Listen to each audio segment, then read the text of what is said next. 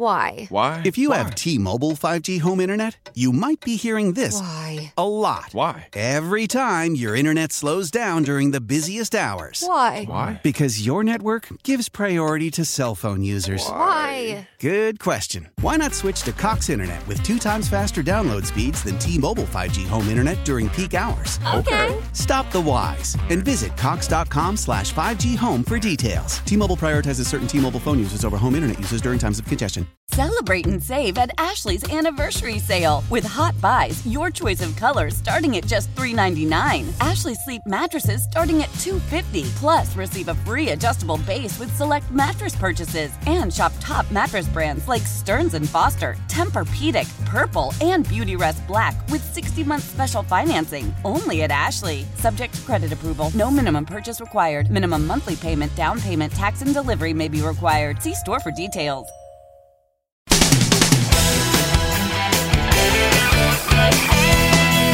Mike's on. He's ready to go. On the fan. New York Sports Radio. Mike's on. Mike's on. He'll get you the sports any way that he can. It's Mike Francesa on the fan. Sports Radio 66 and 1019 FM. WFAN. All right, we come to you on this June 3rd, brought to you by Casamigos Tequila, as always, brought to you by those who drink it. Good evening, everybody. We'll take you up until uh, 7 o'clock on this uh, Wednesday evening. Warm day today, you know, thunderstorms bouncing around a little bit. Then it got a little nicer in the afternoon. So overall, it was a pretty decent day. Uh, you know, you got a chance to do whatever you wished, and the weather looks pretty nice the rest of the week. I mean, you might get an occasional thunderstorm, but you have some days in the 80s, so it is warming up. Maybe that is helping things. Maybe that is curtailing the uh, virus a little bit. We had hoped that was the case. Maybe it is the case. We just don't know yet. We have nothing to back that up with, but hopefully that is the case. A couple of things going on. Uh, I mentioned yesterday that every day that I do this, it seems I come in and there is another prominent figure passing away. Now, there's a lot of lot of different people who have accomplished a lot in sports who are in their 80s, late 80s, mid 80s. Most men in America live now until that age. I think one out of four lives to be in their 90s. Uh, 82 is about the average now. Uh, today it's Johnny Majors and Johnny Majors was a incredibly prominent coach. Again, in college football, New York's not a college football town, but again, everybody knows the name Johnny Majors. Johnny Majors was a uh, single wing halfback for the great Tennessee team. Finished second to Paul Hornung for the Heisman. Uh, Hornung, of course, won the Heisman, which was a little controversial because he wanted it on a losing team, the only player ever to win it on a losing team. Of course, that's Notre Dame. It's the only place you could ever win a Heisman on a losing team would be from Notre Dame. Hornung was a great player, no question. Majors was a great college player. Um, but he made his mark, obviously, in coaching. Another one of these guys that I talked about the other day who you met along the way, and again, you met a lot of his assistants. Johnny Majors started at Iowa State as a head coach, putting the rungs together on his way to the top. Went to Pitt, recruited a running back by the name of Tony Dorsett. Tony Dorsett, if you go back and look, had about as good a college career as a running back could ever have. You could not do more. You could say Herschel Walker in three years did as much. You could mention a couple of other players. Nobody could do more than Dorsett did at Pitt. His last year there, they won the national championship.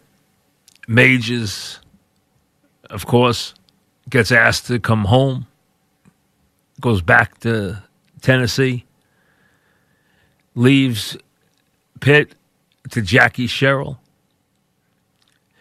Uh, Jackie Sherrill has great success, obviously, at Pitt.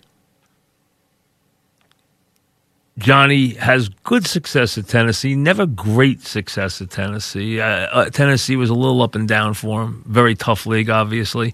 Had some good teams, had some really good teams, but never had the great team. Never won that other national championship there. That happened, obviously, under a different coach. But he did leave his mark, first as a player and then as a guy who really did build a lot of careers, Johnny Majors had 33 assistant coaches who became head coaches either in college, major college football, or the NFL. 33 assistants who coached under him went on and became head coaches. That's an outrageous um, number. If I gave you Bear Bryant's number right now, it's probably close to 60. Late, high 50s, maybe 60 if we went back over the whole list. Uh, you know, now I, there's not that many guys that are still linked. May, some of them are, like Bruce Arians is an example, still linked to the Bear. The Bears number was outrageous, but Major's number was very impressive, 33, as a matter of fact. Uh, passed away today at the age of uh, 85. So Johnny Majors, as I said, every day in some walk of life in sports, there seems to be somebody gone this whole spring. Today, it is Johnny Majors. Um, a couple of things right here. First of all, I'll give you the bad news, then the good news. The bad news is, of course, the uh, Major League Baseball seems to not be able to get out of its own way. And we found out a couple of clarifications today. One, we found out that the uh, owners and the players are still very far apart, that the owners floated the shortened season after they rejected the and the players' long season. 112 games, which they rejected. See, it's about the players getting paid all their money on a prorated per game basis, uh, and it's about the owners trying to shorten the regular season to keep expenses down and still get all their playoff money, and basically not wanting to play in November. The players had their long season turned down the owners evidently floated to the media the short season, but never officially have made that offer and state now that they're not going to make that offer, although I hear that it may be their quarter last resort. They will offer that. I gave you something I thought made sense yesterday where they would just table everything for this year and just come up with a way to get through this season, have somebody each put together a plan and then have the arbiter pick one. But that odds are they won't do that because that's too logical and, and too fair. They would never do that. So baseball is moving in a very uh, bad division, a bad direction right now, and getting nothing done. The NFL has pretty much stamped what they want to do. Looks like they will be uh, finishing their championship around the 12th of October. And they have done what they wanted to do. They have quieted Lillard and they have made sure that Zion is around, which I really think that's to placate ESPN, which has had a stake in Zion from day. I think he, I think ESPN has decided Zion's part of their, basically part of their company, and they are going to promote him in every possible way for the whole career, like from day one and they want him in the playoffs this year. I mean, it's a little weird what they put planning, and basically what it is is teams that are fairly close get to come in. So 13 Western and nine Easterns get to show up, and the plan is you play eight regular season games, and then if you're within four games. If you're the ninth place team and you're within four games of the eighth place team, there'll be an 8 9 playoff for the last spot. If the eighth place team has locked up its spot, the final spot, by f- at least four games, there'll be no plan. That's the plan we're hearing now. So, uh, looks like everything in Orlando. There's still a couple of things that have to be worked out, but starting in late July, going through October, uh, the 12th of October, and playing eight regular season games to get ready and using that with the possible idea of a plan for the eighth spot, depending on what happens, and inviting 22 teams to the proceedings. Nine Eastern, 13 Western. And yes, you want to call it the uh, you want to call it the Zion Lillard rule. Go ahead, you can do that if you want. But the NBA getting now uh, closer and closer to playing. Um, NHL already, we know what their plan is 24 games, 24 teams. And as we said, baseball has not moved in any direction. Belmont opened today, and I, I, I, I knew he would because I had seen his name on the uh, on the PPs, on the what we call the past performances. It was a it was a baby race, but there was a horse named Fauci. Obviously, we've all, although he's gone away the last couple of weeks, now that he's fallen into this favor with the president, but Fauci has been so much a part of our uh, last couple of months. Uh, there had been a horse named after him, and he was running today. He ran the maiden race. He got beat by four and a half lengths. And evidently, a very nice horse uh, uh that they have uh, high hopes for on the turf. He ran the dirt today, um, finished second. Uh, ran into a really nice Repole colt. Mike Repole's got plenty of nice colts. This was one named Prisoner. Uh, if you're wondering how that works, you can name a horse Jeter, Mantle, Fauci. You can't name a horse Dr. Fauci. You can't name it Anthony Fauci.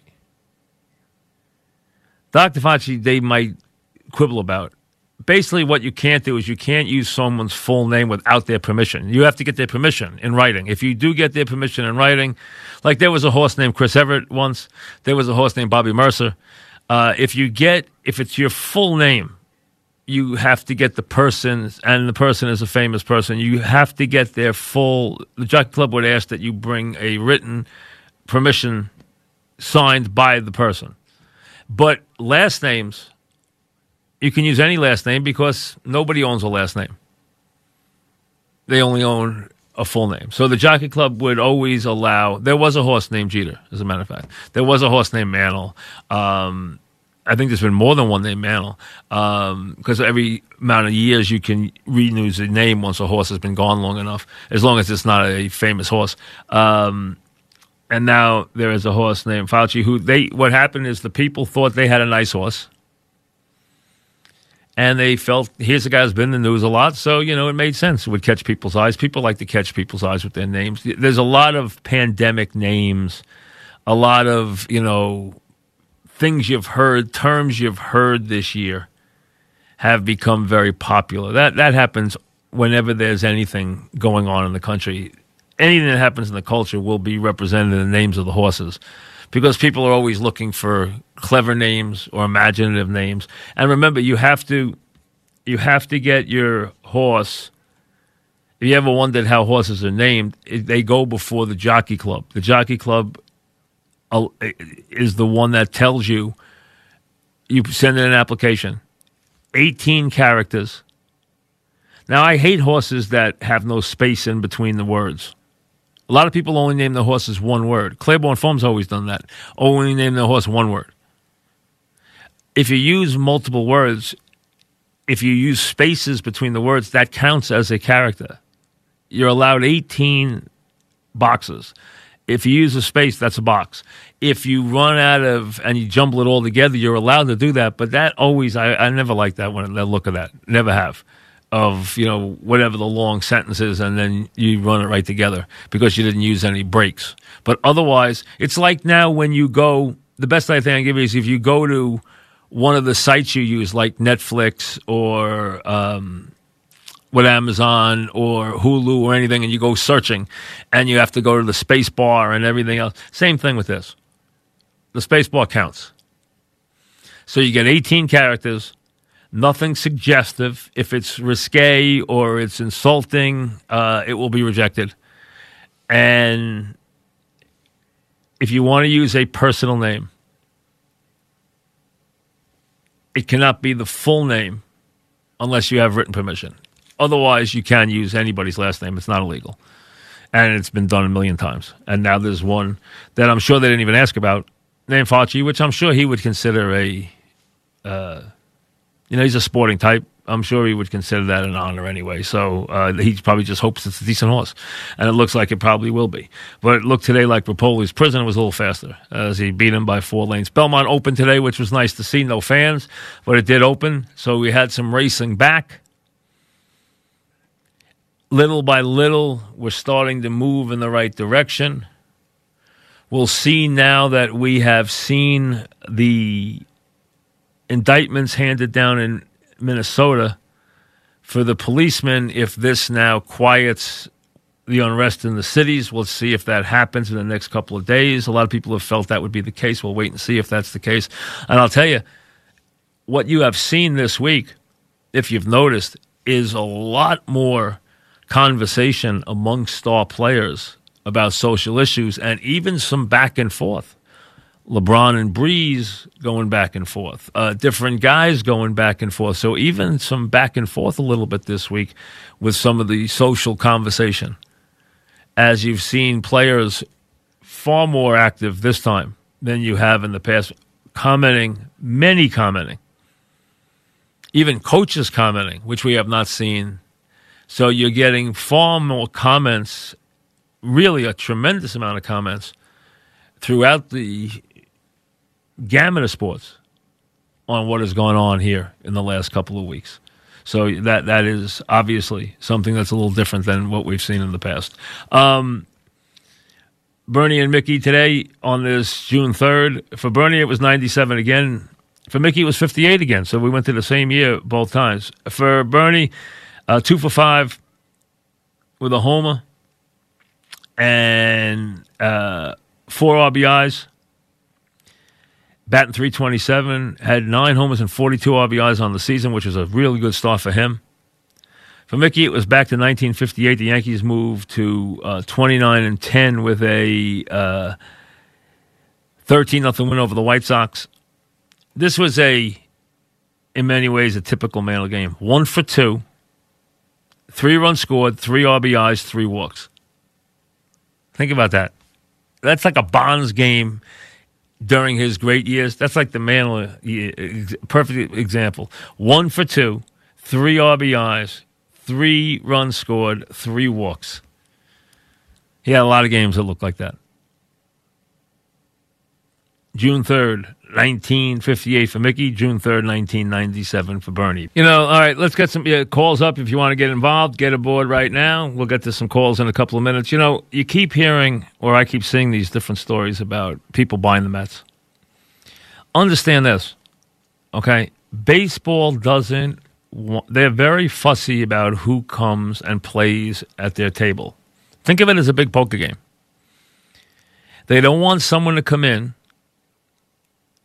and spend a ton of money, which is why they didn't want Cuban in.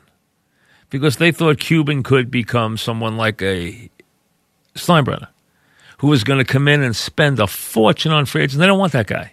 They want someone who's going to play ball. They, they, they want you to spend some money, but they don't want you to be crazy and drive them crazy by spending for a ton of free agents. So they want to be limited in that regard. Number two, they want you to be able to ante up. And I know a guy who was in there once and he was in there kind of on a shoestring, and somebody said to him, one of the owners said to him, Hey, if you don't have the chips, you don't belong in this game. And that's how they look at it now. And the price, the value of the franchises has become so extreme. You're talking about billions of dollars. You're not talking about millions of dollars anymore. You're talking about billions of dollars and while I know people think, oh, there's a gazillion billionaires, there's not.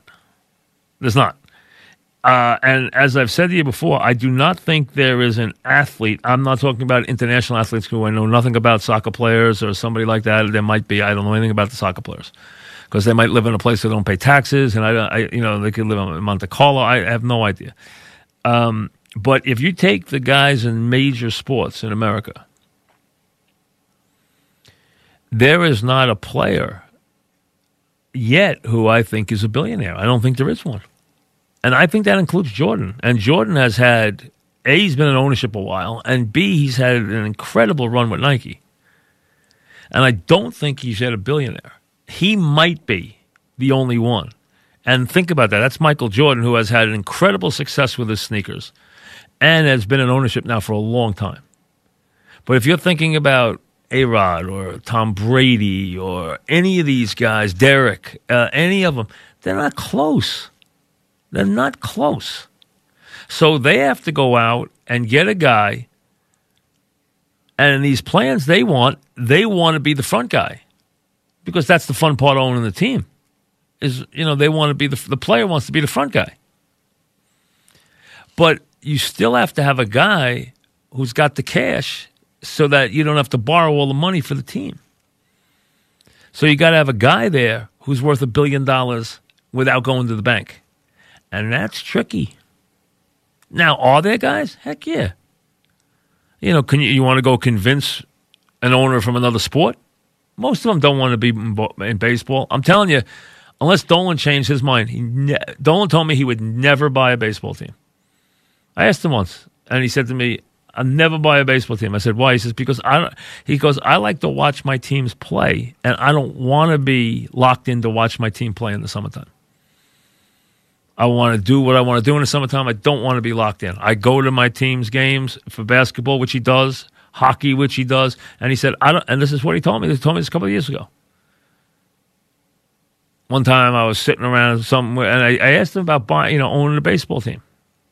Now he's wanted a baseball team for his network for a while. We know that, but he doesn't want to own a baseball team. He could afford one, but he doesn't want one. Krafts came up the other day. I would doubt very much the Krafts would get involved in baseball. I would, I would. First of all, they're not baseball people. They were football people, and they hit it big with the bats. But remember, they borrowed a bunch of money to buy the Pats when they did, and they've hit it big. And the franchises have exploded since then, and they've done a great job monetizing and winning, both on the field and off the field. They've done a very smart job with their franchise. No one can dispute that. Mr. Kraft's done a very good job in that regard. No one could dispute that. But what you need is these Wall Street types who want to put in the money, but you know, most of those guys are going to be like Tepper. Or they're going to be like Steve Cohen. They're going to want to run the franchise, which you would too. You know, or if you went and got Repole, he's going to want to run the franchise. He's not going to be the second banana. He's going to be the lead guy. They're going to want to run the franchise. That's who they are. Those guys, those guys are bosses. They, they you know, they they they've made their money. They're going to want to run the franchise. They're not going to buy it and let someone else run it. That that finding that guy's rare. You might find a silent guy who thinks it's a good investment that way and goes with it, but I doubt he'll be put in three billion dollars or two billion dollars under those circumstances. Now you maybe only need him. You get a whole bunch of smaller investors. You only need him to put in. Because remember, when George owned the team, George used to keep the ownership of his team in the high 50s percentile. And then he had a lot of 4% owners. And if you're used to look in the, ever, ever looking at a Yankee guide through the years, and you'd see that you had the Nederlander family had four percent, and uh, Lester Crown had three or four percent, and uh, Goldklang had three or four percent, and this one had three percent or two percent, and it all added up. And then George had fifty-eight percent, or fifty-nine percent, or sixty-one percent, depending on what he had. But he never had hundred percent. Al Davis did the same thing. Al Davis was managing general partner. So was George. He was the lead guy. Al Davis was the same way. When Al Davis bought the Raiders, he didn't have any money. He didn't have the money to buy the franchise. He got in there, he got a stake, he got his 30%, he got in there, he ran his partners out, and then he owned the franchise. Being partners with Al was probably not a great idea, to be honest with you. It was not a good thing. But, you know, if you come in and, you know, if you're someone who comes in and buys a franchise that has a lot of money, like the Bartolos came in and bought a, you know, Davis, Al Davis was the guy who brought Mr. DeBartolo into the league. They had a ton of money. They come in and they made a big splash, as an example. So most of those guys are going to come now from Wall Street. That's where the money is. And they're going to want to make a splash. Wouldn't you? If you're going to put a billion dollars into something of your own money and then have a bunch of smaller investors around it, you're going to want to, you know, be the guy. So to find, to get a player like an A Rod, to find a rich guy to be the money man, to be the anchor, and also be quiet and be behind the scenes, that's hard to find. Those guys are going to be few and far between, I would think. All right, let's get going. We get some calls in before we break. Kyle in Long Island, what's up, Kyle? Hey, Mike, how's everything going? Good. What's what's So, happening? want to ask you a quick question about horse names. So, do you remember the New York bred horse FNX? I just don't know how that name got through the Jockey Club. Well, there's a couple that have gotten through through the years. As a matter of fact, there was a, a wonderful guy who was a wonderful owner, and I loved the guy. His son still is a is a, is a trainer. Uh, uh, The man's name was Caesar Kimmel, very big executive. John Kimmel. Uh, uh, Caesar Kimmel, okay. John Kimmel is his son, okay. Caesar, I used to sit next to him at Saratoga. I love the man, uh, great man, and he used to try to get his past the get his suggestive names and his name. He used to play games with the with with them all the time about getting names through that were plays on words and were you know you know playful stuff. Nothing really offensive. More you know little you know sexual innuendos that kind of thing. And he used to love doing it and come up with these crazy names that way. But you know, listen, they usually catch it once in a while. And thanks for the call. Guys have slipped a name past them where they didn't see it they didn't catch the joke. You know, so hey, could be some. You know, the jockey club is in Kentucky. Could be some lady sitting there and said, "Ah, you know what? This looks good." Boom, stamps it. Didn't pay, really pay attention to it. So, you know, it happens. But most of the time, if you put something in that's, they're going to catch it. You know, if it's over the line, they're going to catch it. Or if anyone complains about it, they might pull it after the fact, too. Uh, Avi in Jersey. What's up, Avi? Hey, Mike, what's up? Okay, What's- so you were mentioning athletes that usually aren't rich enough to buy their own sport, to buy their own franchise, and therefore they wouldn't have complete control like A Rod. But I just thought of a name. I wonder what you think of it. Tiger Woods could probably pay for his own, probably 20 out of the 30 MLB teams on his own. No, he couldn't. Not No? even close. Tiger Woods' net worth is probably Tiger around. is a billionaire. He's he's worth about six hundred billion, six hundred million. That's not enough. It's- he Oh, wouldn't. he- a no, he had a, very costly divorce. Very costly divorce. Uh, so no, Oh, but he, that, he no, no, he's not. He's not. He's not listed as being a billionaire. He's not. No, and and again. Tiger's borderline. He's very wealthy now. Uh, if he's had a very good run of investments in the last year or two, and now he, if he's got a billion on paper, he could qualify. But uh, last I saw, he had like he he and LeBron were both in the six hundred million range. At least, at, at, le- at least, six six hundred million is not enough. Uh, they want now they want billionaires. They want teams. Major League Baseball and the uh, and especially the NFL, but even Major League Baseball. Now, listen, if you're buying a lesser franchise, and thanks for the call. If you're buying a franchise that isn't in the, you know, is is is a cheap franchise like Miami was, you didn't have to put up that much money. You didn't need a guy to be that wealthy because the franchise wasn't worth as much. But most, when you're talking about the Mets, the Mets are 2.8 billion. They're going to want somebody to have a, have a lot of money. They don't want the money all borrowed.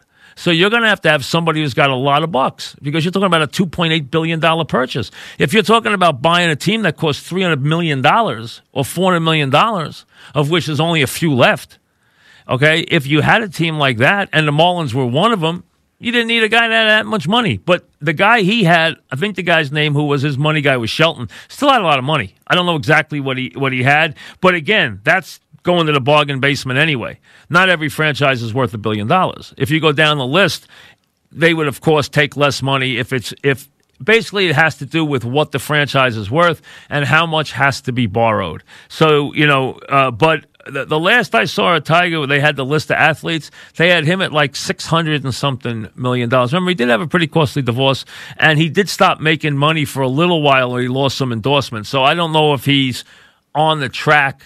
I don't even know. I think Jordan is the richest athlete of the, not counting Arnold Palmer. Arnold Palmer had gotten to the point where he was, with his businesses, he was probably worth over a billion dollars. I'm sure he was. But that's, you know, he was much older, and, you know, that was much later on. And golfers, I don't know where Jack is now. I haven't seen where Jack is. Jack's probably got a pretty good amount of money, too, Nicklaus. Um, let's see. Uh, Bob and Monticello, what's up, Bob? Hey, Mike, how you doing? Good, what's up? You know, I wanted to ask you. I really liked the the what you were talking about the Tigers. You know, bringing the city together, and I don't know if you saw that Vic Fangio said there's no races in the NFL, and he's he's already gotten ripped. Yeah, you know, I, I understand what Vic meant. I, I, I know exactly what he meant. He was talking about himself as a coach and the fact that I would never on my team not play a player at a position because of his race. And he wouldn't. And that was the point he was making. And he got jumped on by media guys and were like, what about that? Vic wasn't talking about the front office. He wasn't talking about that. He was talking about the fact that you no longer have any racism on the field in the NFL, and you don't. No one cares what position a player plays now or what color he is. In the old days, you couldn't be black and be a quarterback. You couldn't be black and be a center. You couldn't be black and be a safety. And those days are long gone now in the NFL. Long gone. And that's what he was talking about. I, I agree. I mean, I've always thought, certainly post Jackie Robinson and maybe post, you know, civil rights, sports is about the only darn place where if you can do it, you're in. Well, not not listen, not totally in the front office. Of course, it's taken more time. But if you're talking about on the field, absolutely, on the field, absolutely on the field, it's a meritocracy, and that's exactly the word he used. That it's a meritocracy, and it is. It doesn't matter now where you come from in baseball or any of these sports. They don't care what they don't care if the guy's purple as long as he can play, and that's what the point. Right, that's the point Fangio was making, and he got beat up because he wasn't talking about being a general manager or being in the front office or talking about a head coaching situation where everyone understands that they need to get more black assistants into the pool so they will get more black coaches.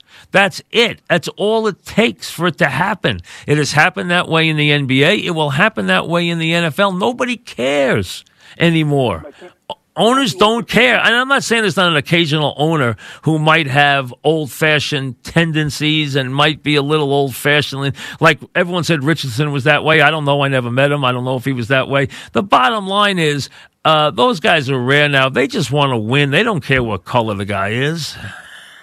You know, I want to ask a quick question off topic. Bernie Williams, I understand why you love Mickey. He's the most dynamic athlete, you know, one of them. What about Bernie Williams? Because to me, I loved him, but he was kind of not dull, but you know, I don't know. I'm curious. What about Bernie? Oh, he was a. Uh, I, I, I, uh, first of all, I just I thought Bernie carried himself great.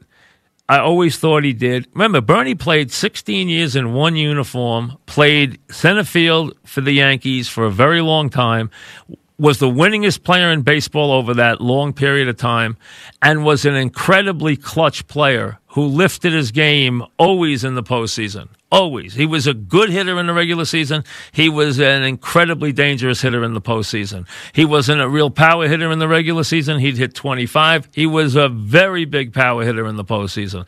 The guy lifted his game. He was great in a big spot, incredibly clutch, classy, clutch, and played the position they're both switch hitters. They're my two favorite players of all time. They both only wore one uniform, which is very rare now. They both won a ton of games in their careers. Mickey was probably the winningest player in baseball for his years in the majors. Bernie was the winningest player in baseball for his years in the majors. And you know what? Bernie had a, and they both were incredibly, incredibly clutch. I looked up Mickey late and clutch. Go look at his numbers late and clutch. They'll knock you off. They'll, they'll uh, they will just just blow you away how good they are. His best numbers that he has in any category are late, uh, late and close. Are the best numbers he has in any category, which shows you a guy who was deadly. That and and Bernie was the same way. He was big in big spots. Thanks for the call. All right, we'll take you right up until seven o'clock. Of course, uh, JJ at that time as we uh, move a little deeper into the uh, month of June. You're going to wait at least another month for sports as far as I mean you have golf coming back.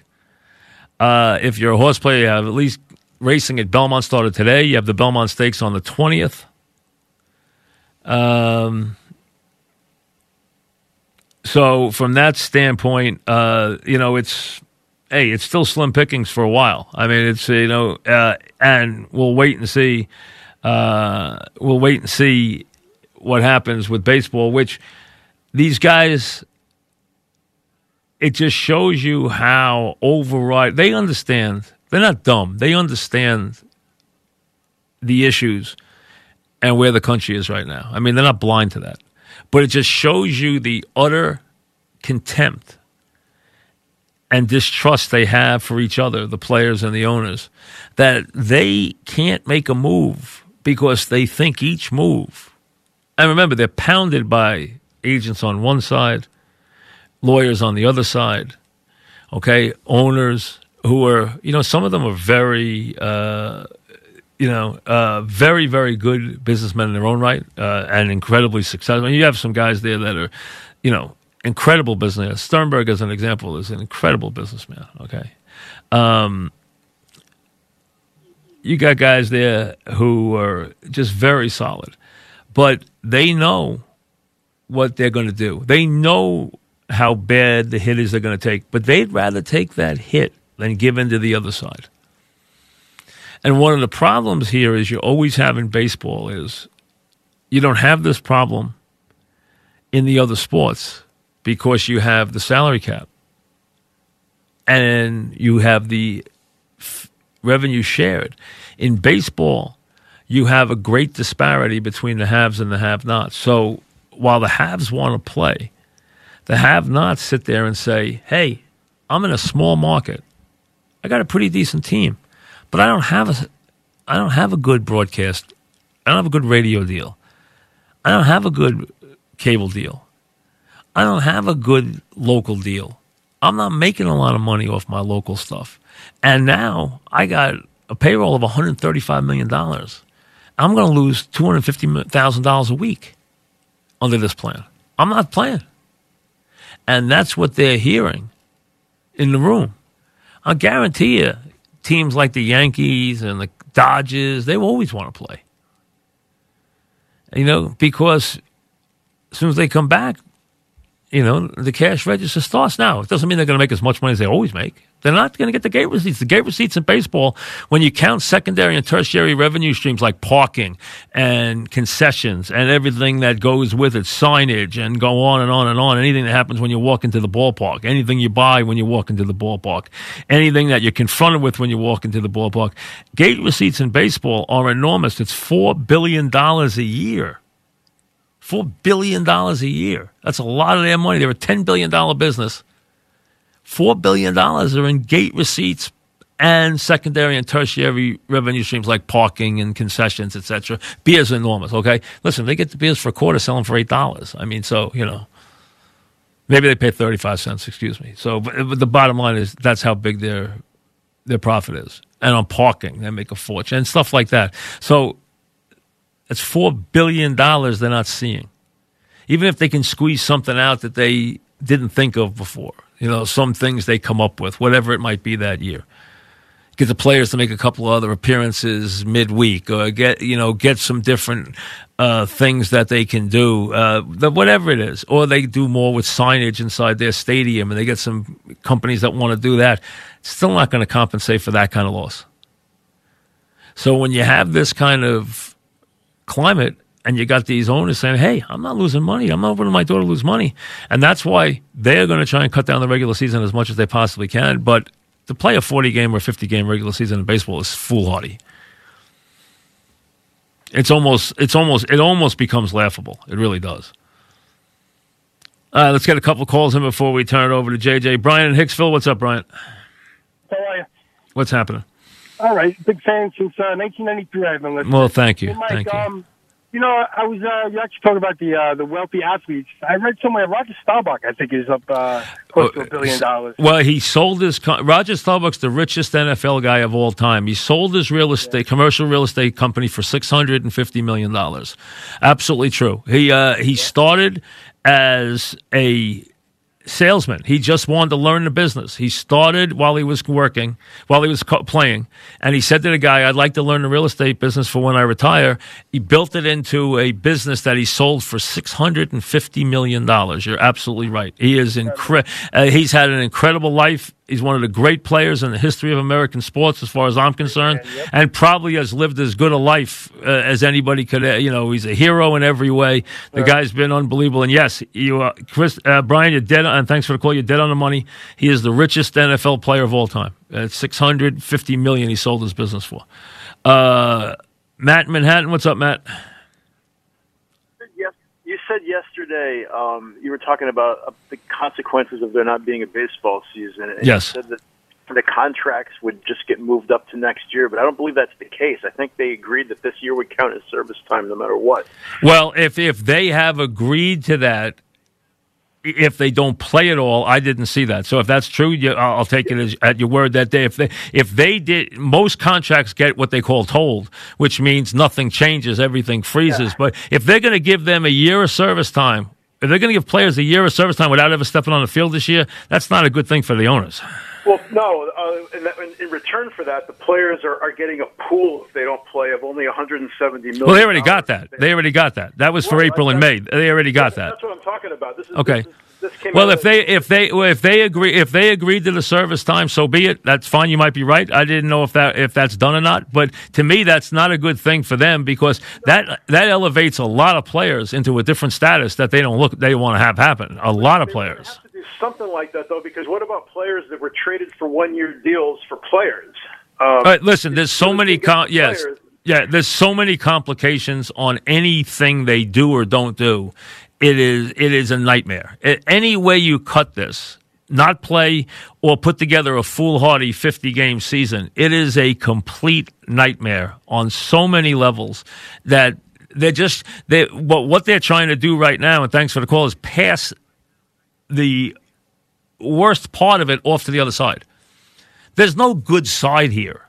Okay, this is this is not a positive. No one's coming out of this in a good. Uh, no one's coming out of this hole, and no one's coming out of it in a real positive. But listen, what business in America right now is operating at full bore? Maybe there's a couple Amazon, a couple of the internet companies, obviously Zoom and Slack, and these companies that have, you know, are involved in the internet. Maybe they're operating at full bore. Maybe uh, a couple of the internet companies are. But for the most part, a lot of companies have a lot of misery, especially the merchants who have, you know, can't get their stores opened and, you know, and now I've had to deal with looting on top of it, and now I have to deal with all those nightmares. I mean, I, I feel terrible for these people. I mean, it's it's unbelievable what's going on. So it's not like there's that many businesses out there that haven't impacted that. So if they already had negotiated service time for that, I'll take your word that they did uh, uh, in every say.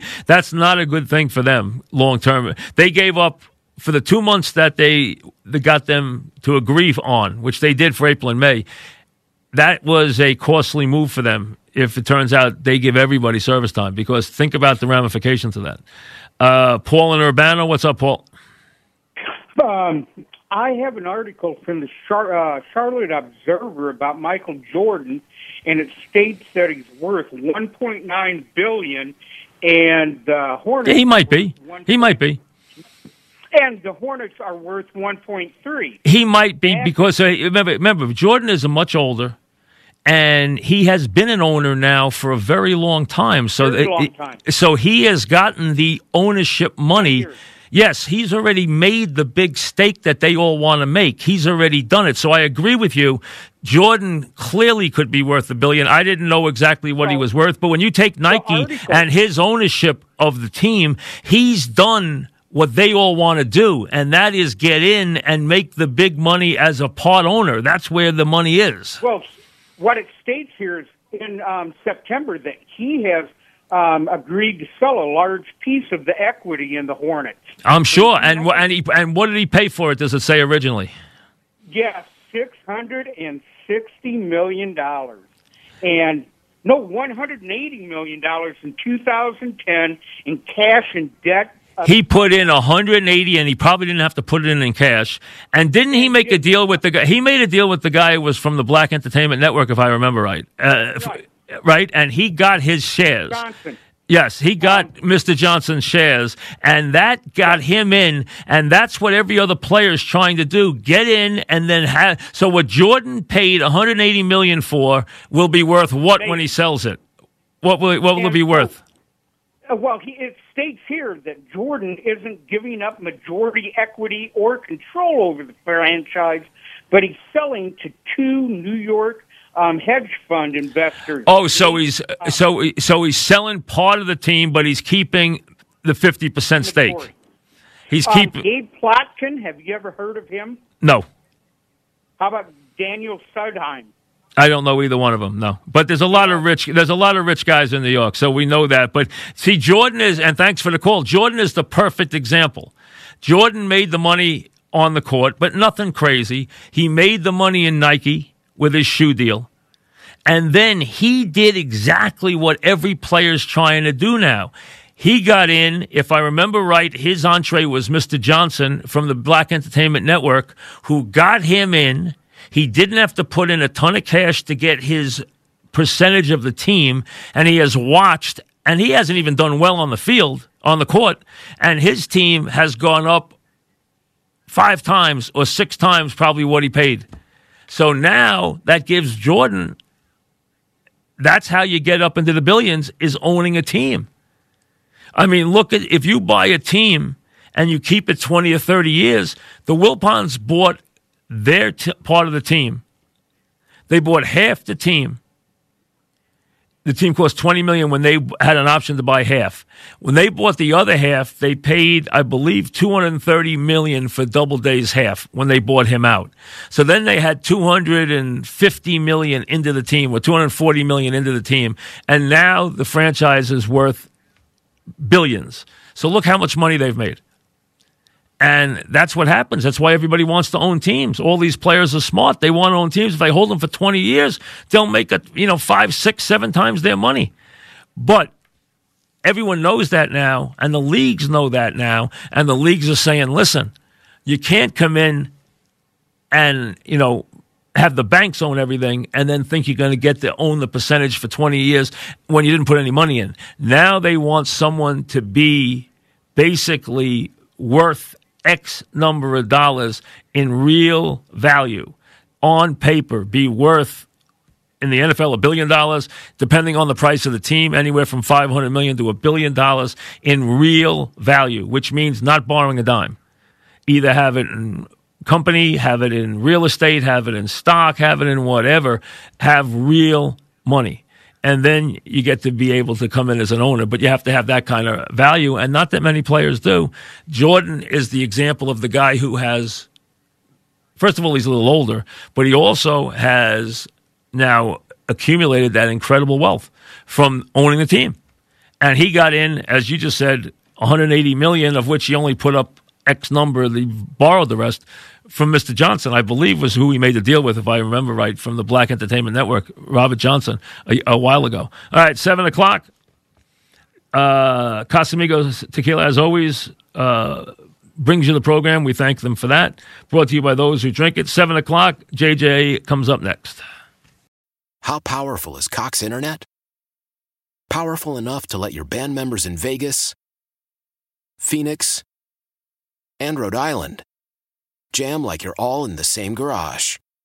Get Cox Internet powered by fiber with America's fastest download speeds. It's internet built for tomorrow, today. Cox, always building better. Cox Internet is connected to the premises via coaxial connection. Speeds vary and are not guaranteed. Cox terms and other restrictions may apply. Analysis by Ookla Speed Test Intelligence Data. Fixed median download speeds. US Q3 2023.